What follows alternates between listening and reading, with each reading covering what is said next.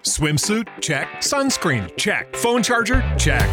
Don't forget to pack the 5 Hour Energy. It fits great in a pocket or carry on, and the alert feeling will help you arrive ready for anything. Now get 20% off when you use code 5HE Travel at 5hourenergy.com. Expires April 30th. One time use only, not valid with other discounts. Remember, visit 5hourenergy.com and use code 5HE Travel to save 20%.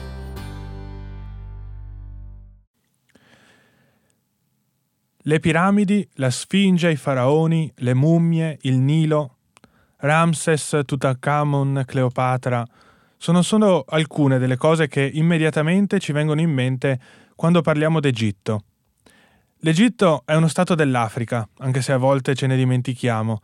È una storia che parte lontanissimo, qualche millennio prima della nascita di Cristo, con tutte le cose che abbiamo appena elencato. In questa puntata partiamo proprio da qui, anche se sarà difficile non perdersi nel raccontare quello che è stato l'antico Egitto.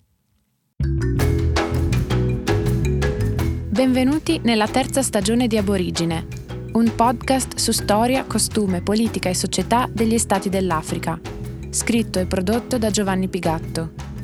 Continuano le novità in questa terza stagione. Se ne avete voglia, seguite i nostri canali social Instagram e Facebook.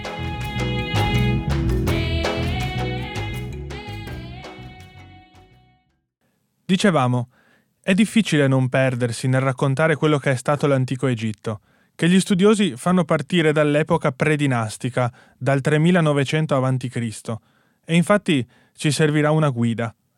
In Italia esiste il secondo museo egizio più importante del mondo, dopo quello del Cairo, a Torino, e visto che un po' giochiamo in casa abbiamo chiesto proprio allo staff dei ricercatori e dei curatori del museo egizio se ci davano una mano. Li ringraziamo tantissimo per aver accettato e soprattutto ringraziamo il dottor Enrico Ferraris che salutiamo già. Ciao Enrico. Buongiorno, buongiorno. Enrico Ferraris è curatore al Museo Egizio dal 2013. Ha lavorato per la missione di scavo dell'Università di Torino ad Alessandria d'Egitto e per il Ministero degli Affari Esteri italiano al Museo Egizio del Cairo. Attualmente è coordinatore del programma internazionale di analisi scientifiche sui reperti della tomba intatta di Ka e Merit e ha curato la mostra temporanea Archeologia Invisibile, che è attualmente in corso presso il Museo Egizio sul rapporto tra scienza, linguaggi digitali e biografie degli oggetti.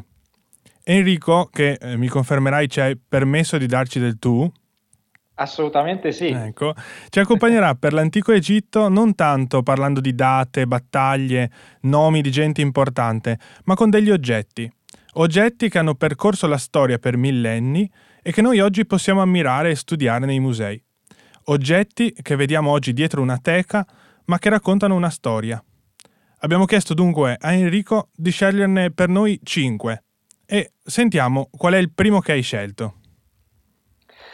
Ma innanzitutto eh, sono felicissimo di essere qui a chiacchierare con voi di queste tematiche, perché effettivamente quando parliamo di oggetti non abbiamo a che vedere a che fare soltanto con oggetti necessariamente antichi, ma siamo di fronte ad una, una capacità dell'uomo di, di, di, trasformare la materia, eh, di creare effettivamente dei catalizzatori di memoria, di tradizioni che assumono un significato perché noi attribuiamo un significato a questi oggetti. La cosa straordinaria eh, degli oggetti, e lo vediamo in un museo come può essere il Museo Egizio, è che la materialità si mantiene nel tempo, eh, si può conservare nel tempo, addirittura anche a distanza di millenni millenni, ma è anche interessante vedere come uno stesso oggetto dunque attraversa i millenni oppure un oggetto può mantenere una funzionalità tanto da essere trasmesso come, suo, come forma, come concetto, anche attraverso il tempo, ma attraverso diverse culture magari eh, adiacenti a quella che originariamente ha progettato eh, quell'oggetto. Dunque vediamo una sorta di resistenza tecnico-culturale che eh, prosegue nel tempo. Ed è quello che effettivamente accade in Egitto e nel, in particolar modo mh, mm, a, diciamo presso alcune culture dell'Africa nord-orientale, nella, nella fattispecie diciamo i, i, le, le culture che fanno parte della Valle del Nilo anche oltre l'Egitto, dunque mi riferisco al, al Sudan per esempio, o anche arrivando fino all'Uganda e, e, interessa anche l'Etiopia perché come sappiamo il Nilo che, che, arriva in Egitto è una confluenza di Nilo bianco e Nilo azzurro che avviene appunto in Sudan all'altezza di Khartoum. Allora io ho scelto cinque oggetti che possono proprio mostrare eh, se non una continuità eh, di tradizione, se non altro una persistenza, ovvero sia oggetti che troviamo già presenti in Egitto, nell'iconografia, nella materialità, cioè oggetti che si sono anche conservati fino ai giorni nostri eh, e che hanno dei, come dire, diretti pro, pro, pro, pro nipoti in eh, oggetti che troviamo presso diverse culture del Sudan, dell'Etiopia, persino eh, del Congo. Eh, rifer- partiamo con uno dei più caratteristici, forse uno di quelli che suscitano spesso la curiosità eh, dei visitatori eh, e che è appunto il poggiatesta. Il poggiatesta eh, è un, un oggetto in legno solitamente, ma può anche trovarsi in Egitto realizzato in altri materiali come per esempio eh, l'avorio o persino in alabastro, soprattutto nelle, esempio, mi riferisco in particolar modo alla tomba di Tutankhamon, perciò quando sono materiali molto pregiati. Allora, che cos'è un, un poggiatesta? Come dice già il nome, è un oggetto su cui si posa la testa quando si vuole dormire. Eh, dicevo, i visitatori sono spesso molto incuriositi da questo oggetto che è formato da una base ovale, che dà, perciò è più, piuttosto larga, che dà ovviamente stabilità all'oggetto. Poi c'è un secondo elemento che è un elemento verticale a forma di colonna, quasi una colonnina, sul quale poi si inserisce un terzo elemento, la parte più alta, che è un, sempre un elemento, eh, in questo caso concavo, che funge appunto da uh, accoglienza per la testa. Eh, li troviamo in realtà in Egitto con, una, dire, con una, un'evoluzione anche nella forma, nelle forme più antiche era semplicemente un blocchetto di legno leggermente convesso, scusate, concavo nella parte più alta e poi trova delle forme via via articolate, anche più decorate, ehm, eh, che prevedono addirittura anche l'utilizzo non di una sola colonna centrale, ma magari di 3, 4, 5 le- elementi verticali che sostengono il capo. Il pubblico è spesso molto divertito da questo tipo di oggetto perché la, la domanda che si fa è ma come potevano stare comodi a posare la testa su questa cosa che avrebbe, no, su, nella nostra esperienza subito vengono in mente delle cervicali mostruose. In, real- in realtà eh, quando andiamo, per esempio, facciamo una ricerca rapidissima su, su, sul web e cerchiamo eh, poggiatesta Africa, ci rendiamo conto invece che questo oggetto è tuttora presente eh, presso molte delle culture di cui vi parlavo, per esempio in Etiopia, in Sudan, e, e dove vengono usate, viene usato in particolar modo dai pastori dai pastori che devono muoversi, devono essere sempre un po', sono appunto in, in movimento eh, e hanno bisogno di un supporto magari per schiacciare un pisolino mh, mm, durante la giornata eh, o anche appunto di notte. Um, mi riferisco in particolar modo, ci sono delle immagini molto chiare appunto di, dell'uso, tra l'altro anche interessanti perché si vede sia l'utilizzo eh, diciamo in posizione supina da parte eh, di questi uomini, soprattutto è un oggetto maschile questo perché ovviamente il pastore è un mestiere che viene fatto soprattutto dagli uomini, um, però viene anche usato per mettersi in una posizione mh, laterale, che anche questa è quella che noi per esempio nel mondo antico Egitto, dell'antico Egitto eh, troviamo più frequentemente rappresentata soprattutto ehm, nelle, nelle, sepolture, perché vedete il poggiatesta che era usato effettivamente in vita diventa un elemento eh, fondamentale nella composizione del corredo funerario. La mummia solitamente, nel, per esempio intorno al al Medio Regno, siamo intorno al 2000 a.C., era solitamente messa su un fianco e con la testa appoggiata appunto sul poggiatesta. Um, questa stessa immagine noi la ritroviamo poi lungo un po' tutta la storia egizia e la ritroviamo anche in alcuni gesti odierni, dunque proprio viventi, eh, in cui troviamo appunto questi pastori che riposano anche su un fianco e eh, a quanto pare forse su un fianco trova anche un, per noi una maggiore come dire, comprensione perché effettivamente il poggiatesta è ad un'altezza che permette di, avere, di, mantenere la testa in linea con la spina dorsale senza eh, dunque rimanendo eh, non dire, eh, inclinata, ma praticamente rimane dritta rispetto alla, alla, spina dorsale e in questo modo il collo rimane eh, virtualmente disteso. Dunque, eh, e anche nel mondo, appunto, de, de, in Africa, eh, troviamo vari modelli, possiamo dire, nel senso che troviamo sia la versione in blocchetto, a blocchetto, eh, sia eh, la versione che vi dicevo, con una base ovale con una colonnina, eh, sia forme decorate, eh, perché ovviamente poi a seconda dell'utilizzo sono ovviamente eh, se sono celebrative, se hanno uno scopo ornamentale, eh, persino funerario. In Congo eh, addirittura eh, li, quando eh, si, eh, si, deve seppellire una persona, adesso non, purtroppo mi sfugge il nome della, della tribù in questione, ma ehm, nella tradizione effettivamente il poggiatesta viene, diventa parte del, diciamo, dello, del, corredo funerario, in questo caso del defunto tuttora.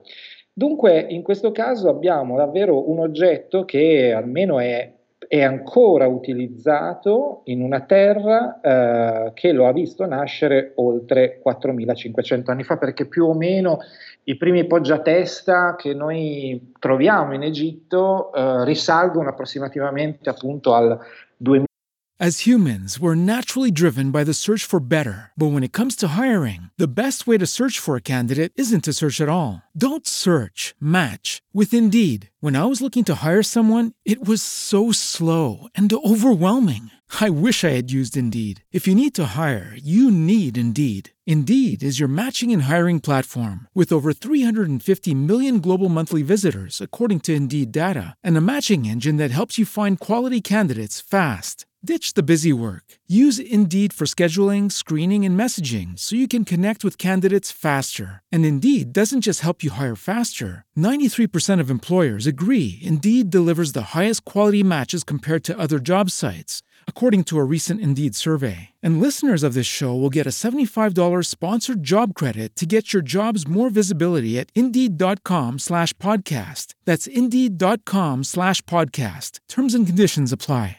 2200 uh, avanti Cristo uh, e dunque siamo di fronte ad un oggetto che tecnologicamente eh, e come design grosso modo è rimasto lo stesso e solitamente queste persistenze eh, derivano dalla estrema efficienza dell'oggetto, semplicità di produzione, eh, oltre che per ragioni ovviamente culturali che ovviamente manif- che, eh, come dire, eh, proteggono dal tempo no, la, l'adozione di questi, di questi oggetti.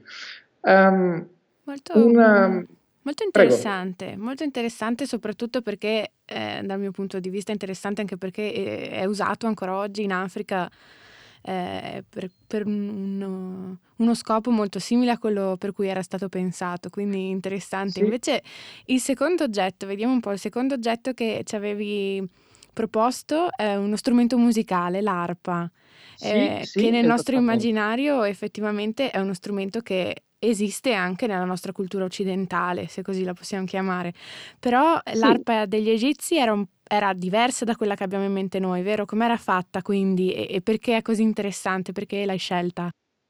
Sì, è molto diversa eh, perché in questo caso siamo di fronte ad un oggetto che è, si chiamano arpi, eh, arpe a ehm, curve, eh, ad arco, eh, nel senso che sono formate da un elemento, ehm, immaginate, allora guarda, la cosa più semplice è immaginate un mandolino, allungate il manico di una decina di volte e curvatelo verso l'alto, di, diciamo quasi a 90 gradi, più o meno avete un oggetto simile a quello che può essere eh, un'arpa, ehm, un'arpa a, ad arco. La differenza è che le corde ovviamente non viaggiano lungo il materiale, ma sono ovviamente tese tra l'estremità curvata appunto del manico e una, la, la, la cassa armonica. Eh, quando le andiamo a guardare, per esempio in Egitto, hanno questa forma, si trovano in diversi eh, musei. Al Museo Egizio, noi prima ho parlato di poggiatesta perché ovviamente ne abbiamo tantissimi. Eh, in questo caso al Museo Egizio non abbiamo un'arpa, vere, un'arpa materialmente, ma ne abbiamo una eh, rappresentata su un importantissimo papiro che è il papiro erotico satirico, in cui c'è una processione di animali che si comportano come esseri umani, hanno degli strumenti in mano e tra questi appunto hanno diverse, un'arpa e una lira. Ehm, la somiglianza eh, straordinaria di queste, di queste, arpe con quelle che eh, si trovano oggi, per esempio, i, presso la cultura degli Azande, che appunto è un gruppo in realtà che si, eh, è presente in, diverse, in diversi paesi, tra cui appunto anche il Sudan, Um, ha esattamente lo stesso principio, nel senso che ha una cassa armonica ov- leggermente ovale e un manico che a un certo punto si piega a 90 gradi e tende le corde dalla, dall'estremità verso la cassa armonica. È interessante anche vedere come in molti casi queste arpe abbiano anche un tipo di decorazione, per esempio le arpe egizie avevano in alcuni casi delle decorazioni alle estremità dell'arpa, cioè dunque sul manico dove c'era per esempio una testa del dio Horus, eh, e magari cassa, sulla cassa armonica all'estremità opposta, dunque, ehm, una testa umana con il Nemes, il classico fazzoletto sulla testa, appunto con eh, la decorazione striata e una corona faraonica. E, e, questo stesso tipo di idea, cioè il fatto di decorare le estremità, proprio per dare ovviamente maggiore valore all'oggetto, in questo caso a, a, a, margine della sua funzionalità, è di nuovo un approccio che noi troviamo presso appunto eh, gran parte delle, delle, delle, arpe che troviamo eh, in, in, in, nei paesi appunto soprattutto dell'Africa orientale eh, e con, tra l'altro, come il poggiatesta, siamo di fronte a due tipi di oggetti che hanno origini antichissime, come appunto dicevamo, tra l'altro ho tralasciato di dire, il poggiatesta in realtà Um, eh, scusate, l'arpa in realtà è, è, quel tipo di arpa, la troviamo anche rappresentata in Mesopotamia nello stesso periodo in cui la vediamo in Egitto ed è interessante vedere come questa forma così eh, particolare per noi in realtà sia estremamente diffusa verso sud, dall'Egitto a scendere appunto lungo l'Africa eh, verso sud, ma allo stesso tempo anche verso il sud-est asiatico, perché lo stesso tipo di arpa la troviamo come forma, intendo dire, la troviamo appunto anche in Cina e presso appunto diverse nel sud-est asiatico, proprio a valere no, di, una, di una trasmissione nel tempo, di una funzionalità, di una tradizione che evidentemente attraverso i ricorsi storici si è effettivamente sviluppata presso diverse culture.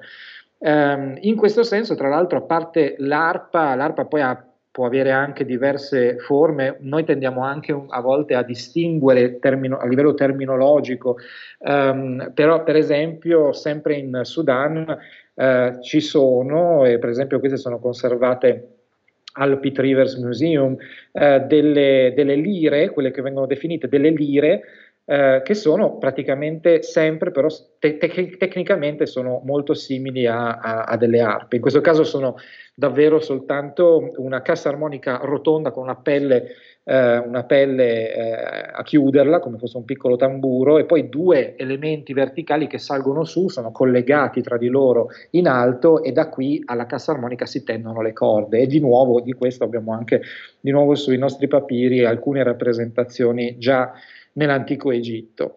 Eh, dunque passiamo, come abbiamo visto, no, dal, dal, dal poggiatesta a, un, a strumenti musicali e parlando sempre di strumenti musicali, un terzo oggetto, eh, esatto. se vogliamo rimanere in ci, tema. Ti, ci dicevi no, che eh, è il sistro, che io citerei qui Montale, no, che a proposito lo, lo cita nella poesia Lassiuolo, dice squassavano le cavallette finissimi sistri d'argento e poi a scuola è sempre un problema spiegare eh, me- metaforicamente diciamo che cosa significa, perché il sistro l'arpa da una parte noi abbiamo presente, insomma, almeno sappiamo che è uno strumento a corde e, quella cosa lì non è cambiata, eh, mentre il sistro in realtà eh, noi non sappiamo più che cos'è, o almeno perlomeno lo chiamiamo magari con, una, con un nome diverso. Effettivamente Sistro, beh, Sistro diciamo che è il termine, allora, intanto stiamo parlando di un oggetto che viene impugnato ed è formato da un'impugnatura e due elementi verticali che salgono su e tra di loro ci sono dei dischetti che vengono tenuti insieme da, eh, sono trapassati da degli elementi metallici che li tengono in sospensione. Scuotendo questo sistro, i dischetti battono l'uno contro l'altro e creano ovviamente un effetto eh, molto particolare che potrebbe essere paragonabile, giusto per avere qualcosa in testa di simile eh, alla nostra contemporaneità, paragonabile un po' ai tamburelli, ecco, no? ai tamburelli che si usano nel sud Italia, ma anche sui Una specie di sonaglio forse anche. Di, sì, ma sì, l'effetto diciamo è quello di sentire questo shh, shh, shh, molto più cristallino di quanto possa fare io ovviamente, però l'ho fatto apposta perché ehm, eh, il termine egiziano che, eh, per indicare il sistro, eh, che era utilizzato in particolar modo in collegamento con il culto della dea Ator, ehm, la dea dell'amore insomma, ehm, era appunto Sesheshet, Dunque è un ter- ed è un nome onomatopeico che voleva proprio indicare questo rumore sh- sh- sh- che caratterizzava lo scuotimento di questi eh, dischi. Ora, in questo caso eh, abbiamo una persistenza che in realtà è più vicina ad una vera e propria trasmissione culturale, a differenza degli esempi che abbiamo fatto prima, perché i sistri sono tuttora utilizzati dalla, eh, dalla Chiesa cristiana di rito alessandrino ed eti- e eh, la Chiesa eh, d'Etiopia, dove durante le ritualità si usano eh, effettivamente dei sistri, ma lo sono a tutto, cioè, non sono delle forme modificate, sono esattamente uguali a quelli che noi troviamo nelle iconografie eh, egizie eh, ed effettivamente sono tuttora utilizzati, prodotti, ovviamente anche lì possono essere più o meno decorati, più o meno semplici, però è proprio la chiesa, scusate ho, fatto un, ho detto, ho detto cristiana, che la chiesa copta ovviamente, eh, la chiesa copta eh, d'Etiopia, eh, anche se poi non me ne vogliano eh, le due confessioni, in realtà le differenze poi davvero a livello dogmatico sono veramente minime, eh, però effettivamente è, è presente il, il, sistro, è veramente molto comune nella, in queste due tradizioni. E in questo caso siamo veramente di fronte però ad una continuità, una trasmissione culturale perché eh, l'oggetto che già fa parte di una dimensione rituale nell'antico Egitto, l'Egitto lo ricordiamo diventa eh, durante appunto le prime fasi del cristianesimo, diventa davvero la fucina della, della, della, del dogma appunto cristiano ed è lì che le comunità cristiane sviluppano gran parte poi della dottrina eh, non sorprende dunque che ci sia stato sempre in quegli stessi templi che a un certo punto vengono re, come dire, eh, riutilizzati come luoghi sacri dal cristianesimo, eh, il sistro possa aver trovato una nuova funzione all'interno di nuove ritualità. E quarto oggetto, anche questo anche qui abbiamo probabilmente nel nostro immaginario eh, no, le, le, tribù attorno al fuoco, un, immaginario anche, se vuoi, un po' retrogrado di quello che è veramente, di quello che accade veramente. Noi ci immaginiamo appunto questi sciamani magari... Eh... Swimsuit? Check. Sunscreen? Check. Phone charger? Check. Don't forget to pack the 5 Hour Energy. It fits great in a pocket or carry on, and the alert feeling will help you arrive ready for anything. Now get 20% off when you use code 5HE Travel at 5hourenergy.com. Expires April 30th. One time use only, not valid with other discounts. Remember, visit 5hourenergy.com and use code 5HE Travel to save 20%. Lucky Land Casino asking people what's the weirdest place you've gotten lucky? Lucky? In line at the deli, I guess? Aha, in my dentist's office. More than once, actually. Do I have to say? Yes, you do. In the car before my kids' PTA meeting. Really? Yes. Excuse me, what's the weirdest place you've gotten lucky? I never win and tell. Well, there you have it. You can get lucky anywhere playing at LuckyLandSlots.com. Play for free right now. Are you feeling lucky? No purchase necessary. Void where prohibited by law. 18 plus. Terms and conditions apply. See website for details. Eh, coperti che indossano uh, delle pelli e in particolare tu uh, ci dicevi insomma che avevi, che avevi, scelto la pelle di leopardo pelle di leopardo sì. che uh, già dal, sua, dal, suo colore insomma dalla sua come dire, dalla sua texture, ecco, eh, è eh, già di per sé una cosa eh, misteriosa che possiamo solo immaginare cosa possa rappresentare. E, questo chiaramente eh, può essere, adesso ce lo spiegherai chiaramente tu, questo può essere, accadeva insomma anche nell'antico Egitto, però ripeto, noi abbiamo nel nostro immaginario anche eh, attuale eh, quello di, di, di, questi sciamani, stregoni più o meno, che appunto si vestono di pelle di leopardo. Ma eh, che, che funzione aveva e soprattutto che, som- che simbologia eh, c'era nella, appunto nella pelle di leopardo? Beh, allora, innanzitutto la pelle di leopardo era indossata sac- in Egitto da un sacerdote specifico che prendeva il nome di sacerdote Sem. Ora, l- il sacerdote Sem, tra le sue varie funzioni, è spessissimo rappresentato nell'atto di eh, procedere ad un rito che si chiamava l'apertura della bocca, il rito dell'apertura della bocca, che si faceva sulle mummie poco prima di portare le mummie e il loro corredo all'interno di una tomba. Eh, il gesto che noi vediamo che eh, il sacerdote fa eh, e che è abbigliato appunto con una pelle di leopardo eh, che lo, gli copre le spalle, scende fino alla vita e si lega appunto proprio all'altezza della vita, eh, è quello di utilizzare un'accetta di cui poi parleremo eh, toccando gli orifizi del viso, della testa appunto, per riattivare magicamente ehm, i sensi che provvisoriamente il defunto ha visto eh, interrompere, insomma. Um, il sacerdote Sem, um, con questa pelle di leopardo, ha origini estremamente antiche, eh, stiamo veramente alle origini della cultura egizia e possiamo immaginare, purtroppo non ci sono delle fonti che ci spieghino in maniera come dire, eh, esplicita il simbolismo appunto della pelle di leopardo, ma possiamo forse ricavarla anche da altre strade.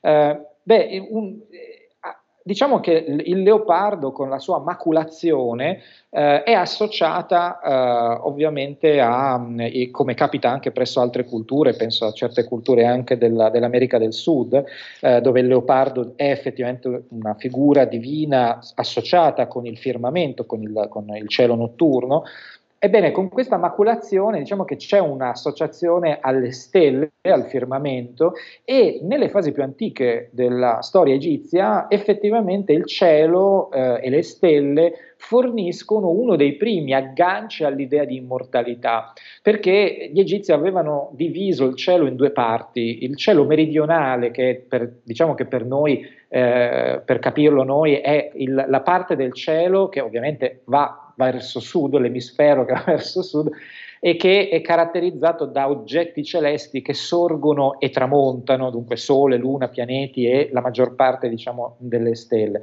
l'altra parte invece è il cielo settentrionale, questo è come lo chiamavano loro, ed è il cielo dominato appunto dalle stelle circumpolari.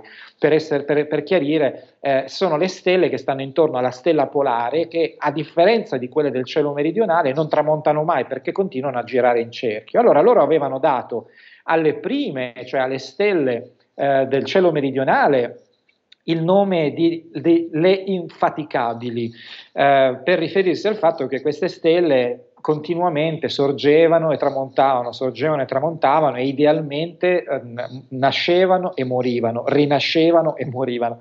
Mentre invece eh, le stelle settentrionali, cioè quelle circumpolari, erano chiamate le immortali, proprio perché non erano soggette a quella transizione tra vita e morte che invece metaforicamente veniva indicata dalle stelle meridionali. Ora, tutto questo che cosa ha a che vedere con la pelle di leopardo e con il sacerdote Sem? Beh, innanzitutto la pelle di leopardo rinvia proprio a un cielo che, come vi dicevo, era la prima come dire, manifestazione, potremmo dire fisica, naturale, vera, reale di un processo di continuità che era possibile in natura ed era dimostrato proprio da queste stelle circumpolari a cui il defunto voleva unirsi in modo tale da poter perpetuare la propria esistenza ultraterrena attraverso questo processo di eh, rinascita. Il sacerdote Sem effettivamente eh, indossa co- questa pelle di leopardo che nel vocabolario egizio ha, eh, suona come bia, Bia. Bia è un termine in realtà che troviamo nel vocabolario egizio per indicare anche altre cose che, devo dire, hanno una stretta somiglianza con i termini che stiamo dicendo, perché Bia è utilizzato anche per indicare, guarda caso, il firmamento, ma anche per indicare il ferro che nell'epoca in cui compare questo termine è, non è un ferro quello estratto ovviamente mediante i processi di fusione, ma è il ferro meteorico. Dunque stiamo parlando di oggetti che cadono letteralmente dal cielo, che appunto sono quelli eh, dei piccoli meteoriti che hanno evidentemente bruciando rilasciato parte di questo ferro meteorico. Dunque questa connessione linguistica, ehm, eh, terminologica, scusate, eh, trova poi una conferma persino nella statuaria. Noi al Museo Egizio abbiamo una statua che è appartenuta eh, al cognato di, del faraone Amenofi III, che è vissuto appunto alla fine della diciottesima dinastia, intorno al 1400 a.C., dunque, ehm, che si chiamava Aanen e che era un sacerdote astronomo. È una bellissima statua che abbiamo, ed è veramente un pezzo unico nel suo genere, che eh, mostra questo sacerdote che in, mentre indossa appunto questa, eh, la pelle di leopardo, ma al posto delle maculazioni vediamo che sono rappresentate proprio delle stelle, esattamente laddove ci aspetteremo di trovare le maculazioni, troviamo invece la testa del leopardo rappresentata e le stelle. Dunque questa associazione diretta tra la pelle di leopardo e il firmamento e ora possiamo però allora agganciare o almeno lanciare un piccolo ponte al, al, al, al quinto oggetto, ovvero sia all'accetta, perché quando vi ho detto che il sacerdote Sam tocca gli orifizi della testa eh, per appunto riattivarne i sensi, lo fa con, come vi avevo accennato, con un'accetta che prende il nome di Mesketiu. Mesketiu eh, è una, uh, un termine che indica anche una costellazione molto ben delineata e che noi tutti conosciamo, che è l'Orsa Maggiore, o meglio il, il, il grande carro, la parte perciò più piccola. E eh, per quanti di voi, per quanti ci stanno ascoltando, eh, hanno un po' di familiarità con il cielo, dove siamo nel cielo? Beh, l'Orsa Maggiore si trova, è una, è una costellazione circumpolare. Dunque l'accetta in questione prende effettivamente la forma di eh, questa costellazione, che è una forma un po' particolare. Quando noi pensiamo a delle accette, noi ci immaginiamo quelle per tagliare la legna.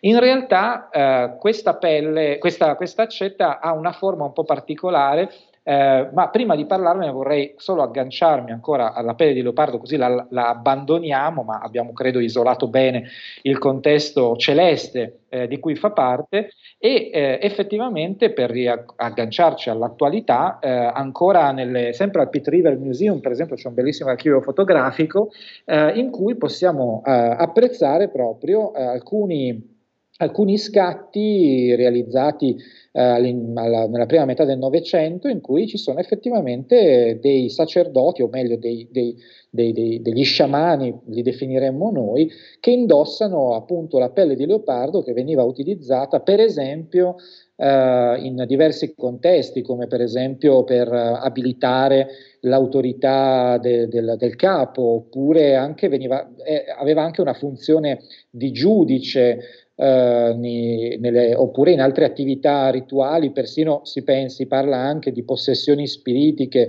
o di sacrifici. Um, in questo caso effettivamente vediamo dunque una figura sacerdotale che ha una forte connessione eh, con uh, vari aspetti della vita uh, della, della, della, della, comunità di cui fa parte, ma che deve derivare questi suoi poteri da un qualche luogo eh, considerato ovviamente sede di potere, di magia, attraverso que- ciò che in natura sembrerebbe essere il collegamento più diretto, in questo caso appunto è una pelle di leopardo. Molto, molto interessante eh, anche questo collegamento che ci permette di andare dalle stelle a qualcosa di molto più quotidiano, di molto più, eh, diciamo, oggetto che possiamo vedere oggi, sì. che è l'accetta, no? E infatti sì. è diciamo uno strumento che sembra non passare mai, è uno strumento di uso comune che la tecnologia mh, non ha toccato, che ancora oggi appunto possiamo vedere. Ecco, quindi Sì. l'accetta da carpentiere, ci dicevi. Sì, in particolar modo, allora, le- già più antichi- nei più antichi rilievi eh, dell'antico Egitto, intorno alla quinta dinastia, noi vediamo, ehm, soprattutto, stiamo parlando di rilievi che ehm, in contesti funerari faraonici, dunque complessi funerari faraonici, che ovviamente si potevano permettere di fare questi grandi cicli in basso rilievo, eh, con questa bellissima pietra bianca di, in calcare.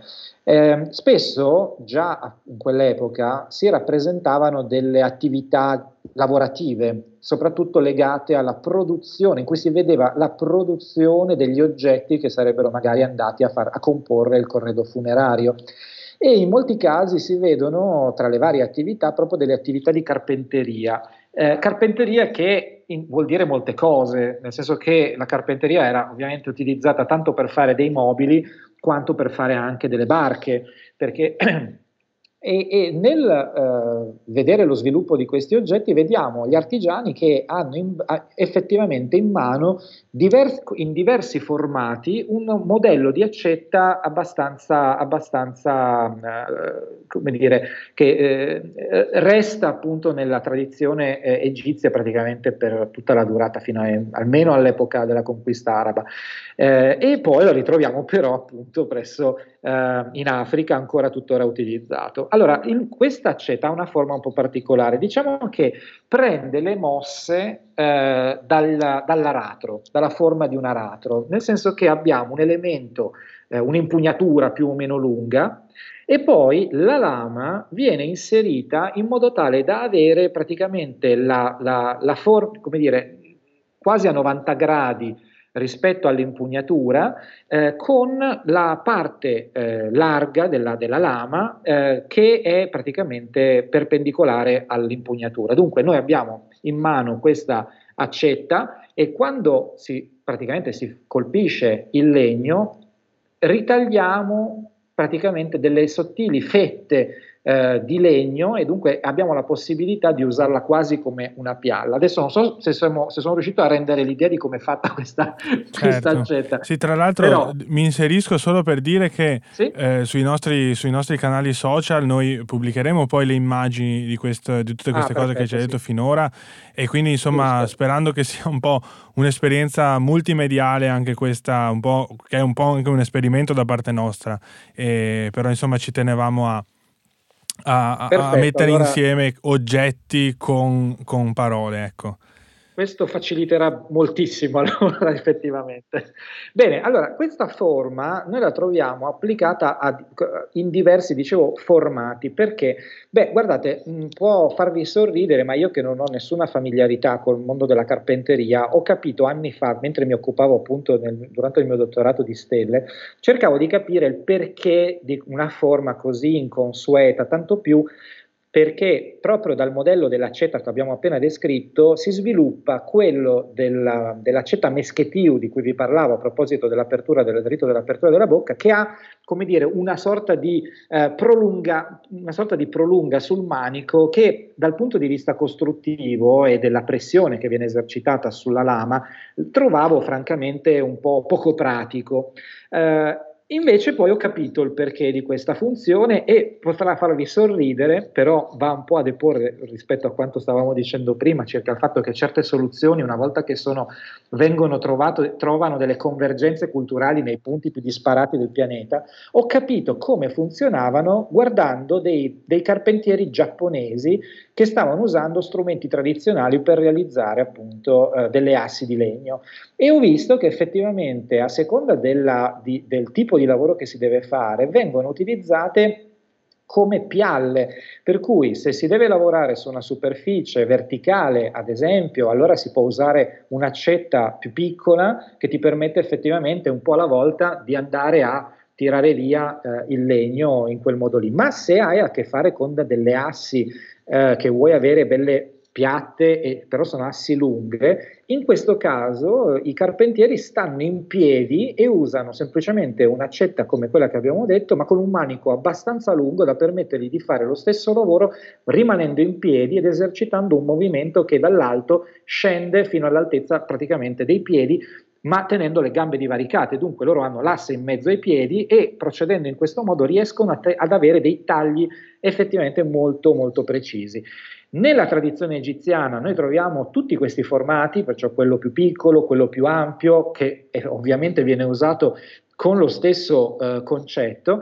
E nella, nell'Africa eh, contemporanea, ehm, sempre soprattutto paesi, io adesso mi riferisco ad esempi che ho trovato effettivamente nei paesi interessati dalla Valle Nilotica, eh, troviamo effettivamente eh, lo stesso modello, lo stesso tipo di accetta con il, la lama perpendicolare rispetto appunto alla direzione del, del manico ehm, e anche questa idea che l'accetta per probabilmente, ora non posso parlare ovviamente per le culture africane contemporanee ehm, o tradizionali, ma probabilmente questa capacità dello strumento di eh, plasmare la materia eh, che nelle, nelle, culture più antiche assume invariabilmente sempre una, una sorta di aspetto magico, o in ogni caso una sorta di forza trasformativa, eh, non impedisce all'accetta anche in epoche più contemporanee, presso diverse culture in Africa,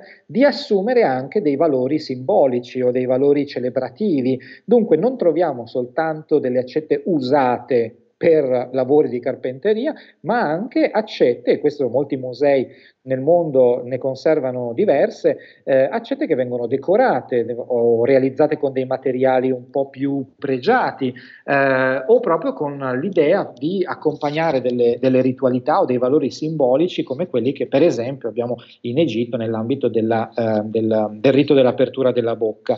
Ni, qui al Museo Egizio per esempio eh, ne abbiamo una molto bella che invece è, diciamo che è simbolica ne, perché è stata realizzata o meglio inserita all'interno del corredo funerario della tomba di Ka Emerit, che è una tomba che il Museo Egizio ha scoperto durante gli scavi del 1905 a Der el Medina, nel sud dell'Egitto, il villaggio degli operai che hanno costruito le tombe della Valle dei Re eh, e questa tomba intatta che ha restituito oltre 460 oggetti eh, perfettamente integri e appartenuti a un, a, a un, capocantiere che aveva l'incarico appunto di realizzare le tombe eh, dei faraoni della sua epoca, che si chiamava Ka, eh, ha tra gli strumenti di lavoro effettivamente una, una bellissima uh, accetta come quella che vi sto descrivendo, che peraltro ha anche un piccolo vezzo perché sulla lama è, stata, è stato inciso simbolo, un simbolo che non è un geroglifico, ma era un simbolo utilizzato dagli artigiani per identificare i propri strumenti.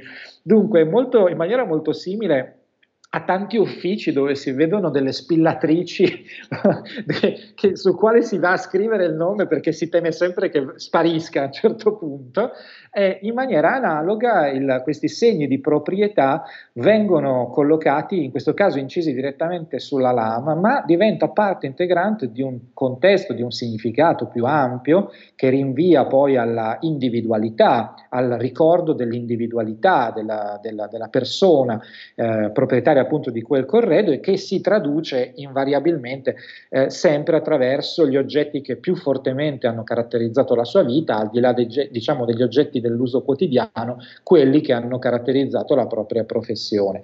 Dunque eh, troviamo a distanza di oltre 3500 anni un oggetto comunissimo eh, che però continua a preservare effettivamente valori simbolici e, e, e valori rituali eh, nel tempo e eh, a distanza appunto di, di, di, di culture in questo caso.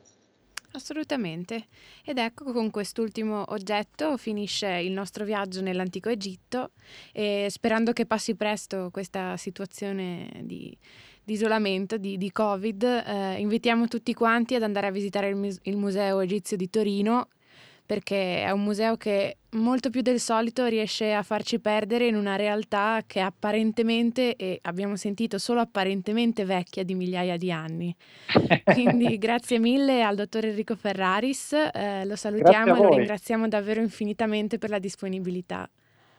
È stato un grandissimo piacere, vi aspettiamo appena, riapri- appena riapriamo, speriamo presto. Speriamo, speriamo. Grazie davvero. A voi, grazie mille. Questa puntata finisce qui, ma prima un disclaimer. tutta la storia che va dall'Egitto romano, cioè quando l'Egitto diviene una provincia romana con la morte di Pompeo e Cleopatra nel 30 a.C., fino all'inizio del Novecento, non la tratteremo, ma la rimandiamo soltanto. La rimandiamo a quando parleremo di un altro Stato che ha condiviso la storia dell'Egitto per moltissimo tempo, che è il Sudan. Quindi ecco, le grandi dinastie arabe che governarono l'Egitto dal VII al XVI secolo, la dominazione dei turchi ottomani, la parentesi dell'occupazione di Napoleone, il momento più strettamente coloniale quando divenne protettorato britannico, non preoccupatevi che se avete pazienza recuperiamo tutto più avanti. Intanto, ci sentiamo alla prossima puntata. Avete ascoltato Aborigine, un podcast su storia, costume, politica e società degli stati dell'Africa, scritto e prodotto da Giovanni Pigatto in collaborazione con Africa Rivista. Ci sentiamo alla prossima puntata.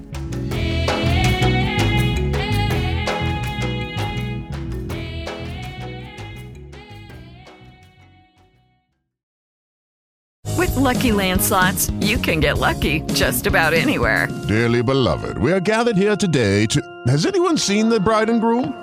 Sorry, sorry, we're here. We were getting lucky in the limo and we lost track of time. No, Lucky Land Casino, with cash prizes that add up quicker than a guest registry. In that case, I pronounce you lucky. Play for free at LuckyLandSlots.com. Daily bonuses are waiting. No purchase necessary. Void where prohibited by law. 18 plus. Terms and conditions apply. See website for details.